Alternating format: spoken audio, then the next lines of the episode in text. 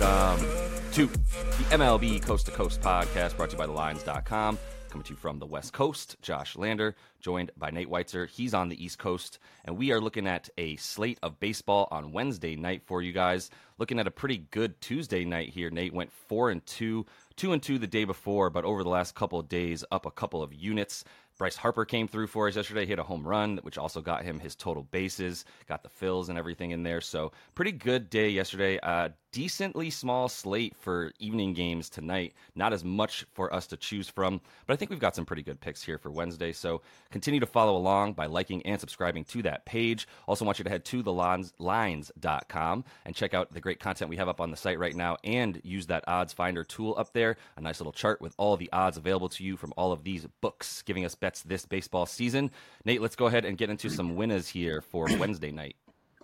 Yeah, I'm actually because it's such a small slate. I am going to throw out a 4-10 start here, Houston at Boston. Uh, so if you're watching this after four, go ahead and click the next bookmark to watch the the three night picks. But I'm going some tile. T- Kyle Tucker, Tile Cucker, that is. Uh, Tile Cucker. Total total bases, two plus total bases. That's minus one fifteen. You can put some money on that to hedge, but I would combine it with the Astros money line because I do like thinking about Framber Valdez in this spot, and he's been wildly mercurial uh, in his last five. You know, sandwiching a no-no and a shutout against Detroit with three awful starts. It is, I mean, a noticeable drop in ground ball rate for him this year, but coming off a start where he had an 86% ground ball rate against Detroit. Only issue was he walked five guys, but the Sox hitting 231 against lefties in the last two weeks with a 28% K rate. And in the, the entire month of August, they only have a 5% walk rate against lefties. So I do like this matchup. He, he did have consecutive lights out starts against Boston two years ago. And I think he will give the Astros, you know, it, it's a it's a 10 run line here at Fenway, which you expect. And I think that has more to do with Kutter Crawford on the other side, who I'm just going to look at again. The last time he started, I, I wanted Freddie Freeman props. He came through. Uh, so did Max Muncy and the rest of that Dodgers lineup. It's it's because there's some just some notable struggles against lefties, especially lefties that are plate disciplined, like Freeman uh, and like Kyle Tucker. Uh, you know, at, at, home, Crawford has a 4.1 walk per nine and a 6.7 FIP against lefties. He's given up 40% hard contact. Uh, and Tucker is way better on the road this year 320 average versus 263 at home.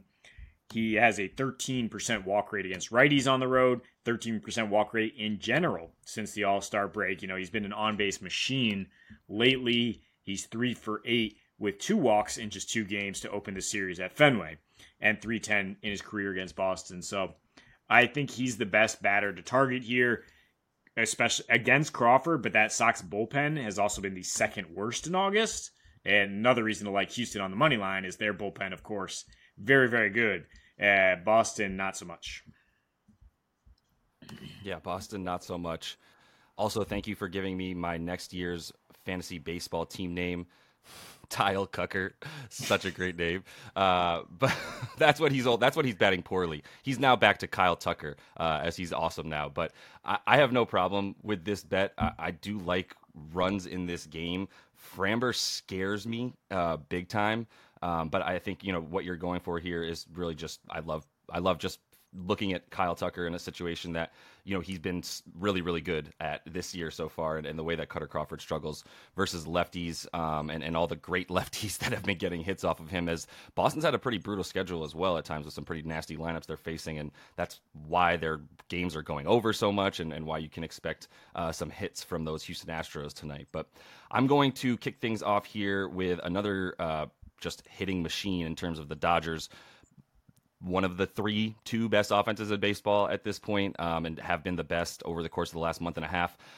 I'm gonna take their money line at minus 165 and put a unit on it. I, I wanted to put a unit and a half. I'm just gonna leave it at a unit because it's a little bit trappy for me just because it's like they've been riding so hard but once you win what they've lost four games since the beginning of august i, I mean there's not it's not like there's like a trap in the in the sense that you know one of the the aspects of of their hitting or their pitching are going to sort of dwindle. I, I like Pepiot in this matchup a bit more than I think the books are giving him credit for. I don't know the last time I saw the Dodgers as just a minus 165 favorite. In fact, that that number on BetMGM is a lot better than even like FanDuel or DraftKings, which are up around 180 uh, minus 180 for them to win.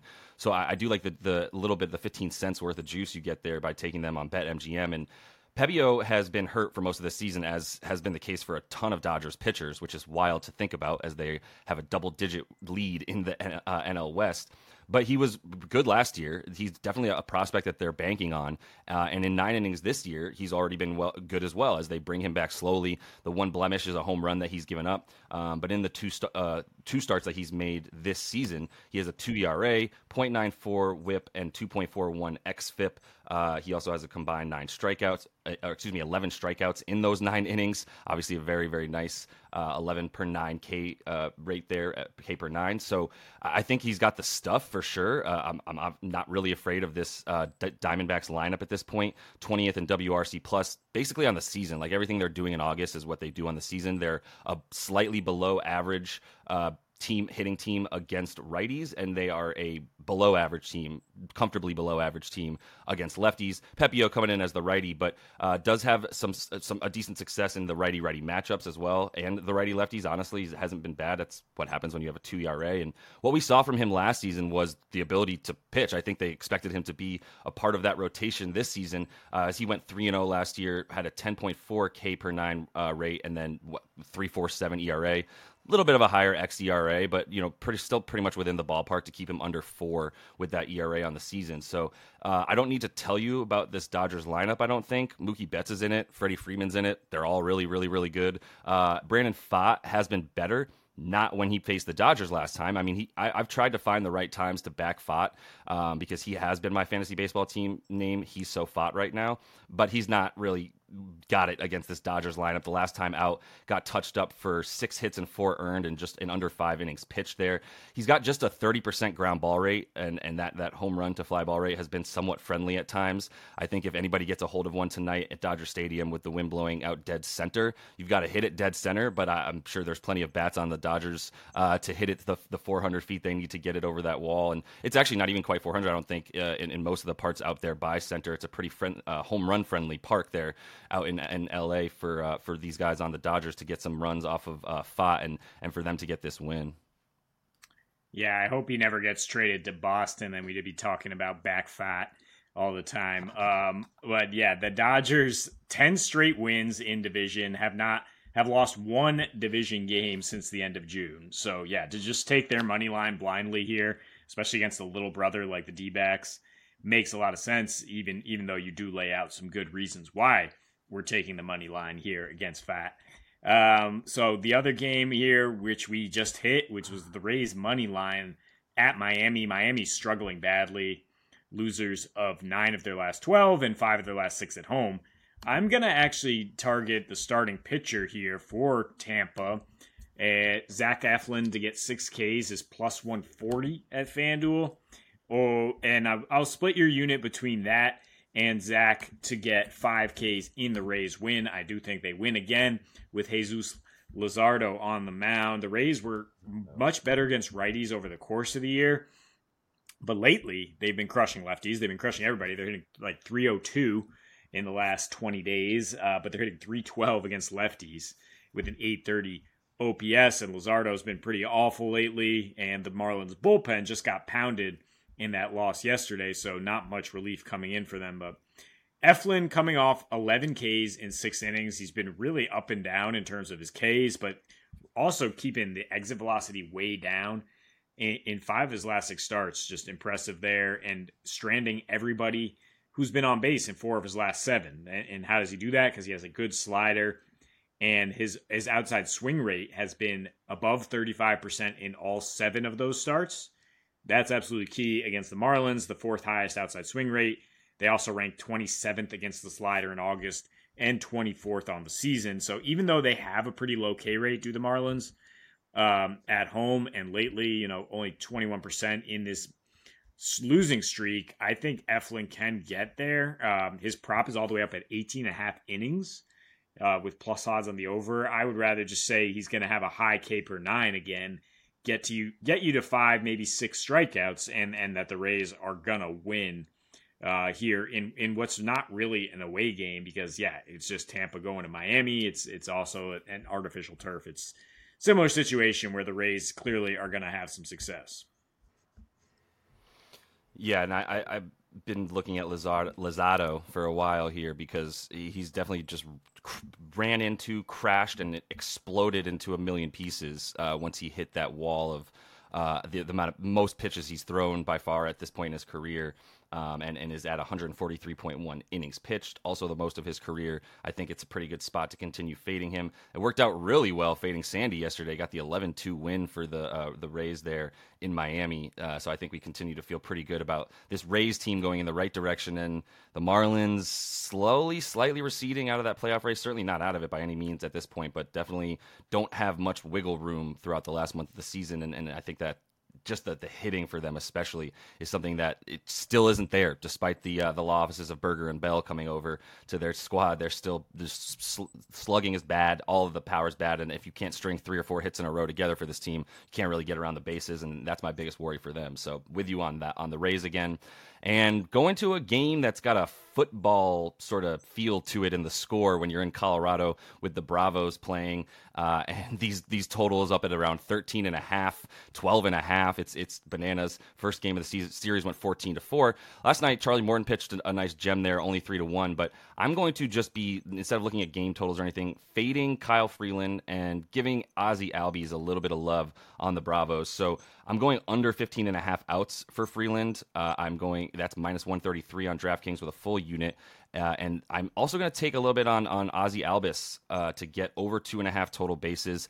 Uh, there's no good way to to be able to bet on him. He's just he's the best hitter in the league against lefties uh, and has continued that torrid pace, especially in August, and crushes Kyle Freeland. Uh, has faced him 21 times, has nine hits for three doubles and a triple uh, with five ribbies in there. That's a slash line of 429, 667, 1095, which is very good for those keeping track at home. Uh, this Braves lineup in general just smashes Freeland. Uh, overall, for on the season, this team is, has a slash line of 348. Not on the season, I'm sorry. In their history, uh, career wise, these batters that'll be facing Freeland for the Braves, 348, 618 slugging, and a 1.01 OPS. That's all on 89 at bats. So a decent enough sample size to say that they they crush this dude. They crush lefties in general. Kyle Freeland is very crushable right now. Uh, if you look at his the, how many games we got here, he's gone six innings three times. He does go 16 uh, you know the six innings when uh, occasionally and he's done that in games where obviously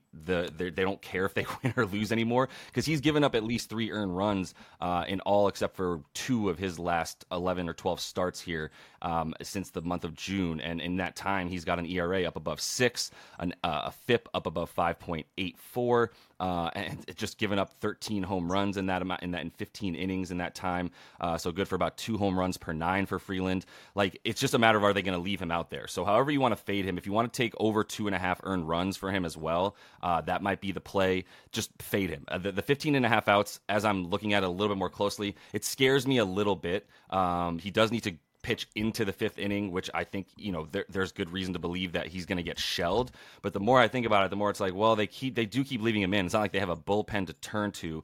Uh, I still like Ozzy Albies to get the total bases at, at plus one ten, for for Freeland, as I'm talking about this with you and looking over the stats I've even written down and recorded, I'm starting to feel a lot better about just taking over two and a half earned runs for him for crappy juice rather than worrying about the uh, the, the outs and needing him and needing him to come out of the game. I think he can stay in the game even if he's giving up four earned runs in the fifth. That's that's the problem that I'm running into as I talk about this bet. So everything I told you about the outs, I'm literally changing as I look at my stats and go, well, you just did all the research to to come to the conclusion that he's going to give up runs. Why are you worried about the outs? So I'm going to go over two two and a uh, half earned runs for Kyle Freeland in this one. Yeah, nice pivot. I was gonna, I was gonna say, yeah, but he, some of these numbers are absurd. The Braves' run total is eight and a half tonight, um, and he did actually pitch in Atlanta and give up seven earned to this club in four and a third. But like you're saying, you can't, you don't want to try to predict strategy with the Rockies management here. Uh, there's a chance they let him stay out there, even though he's given up four and he's get, he's still getting hit pretty hard. just because they they're absolutely tanking. Um, so yeah, I would rather go with the earned runs. Maybe you can find the juice differently to get it over three and a half because I think he gives up at least four earned to the best offense in baseball against lefties. Yeah, and th- th- this is a, a, good point to talk about real quick. Like this time of year, you can kind of bank on favorites a little bit more, but you got to find the way to juice them up. And I do like these little take a player to get a hit with a, a, money line kind of bet or something along those lines. So you know, with with Ozzy Albies, you can bet him over two and a half total bases, get plus money. You can take him to get one hit, and the money line for the Braves only gets you to about minus one eighty on most books. But those types of bets, I feel a lot more comfortable with player performance doubles, things of that nature. As we get to the end of the season, certain teams are clearly getting in position for the playoffs, and certain teams are like we've been out since June, so we're not worried about it. So Anyway, that is all the time we have for you guys in this one. Make sure to like and subscribe to that page. Continue to follow along. We're coming back to you to finish off the week as well. So until we see you next, happy betting.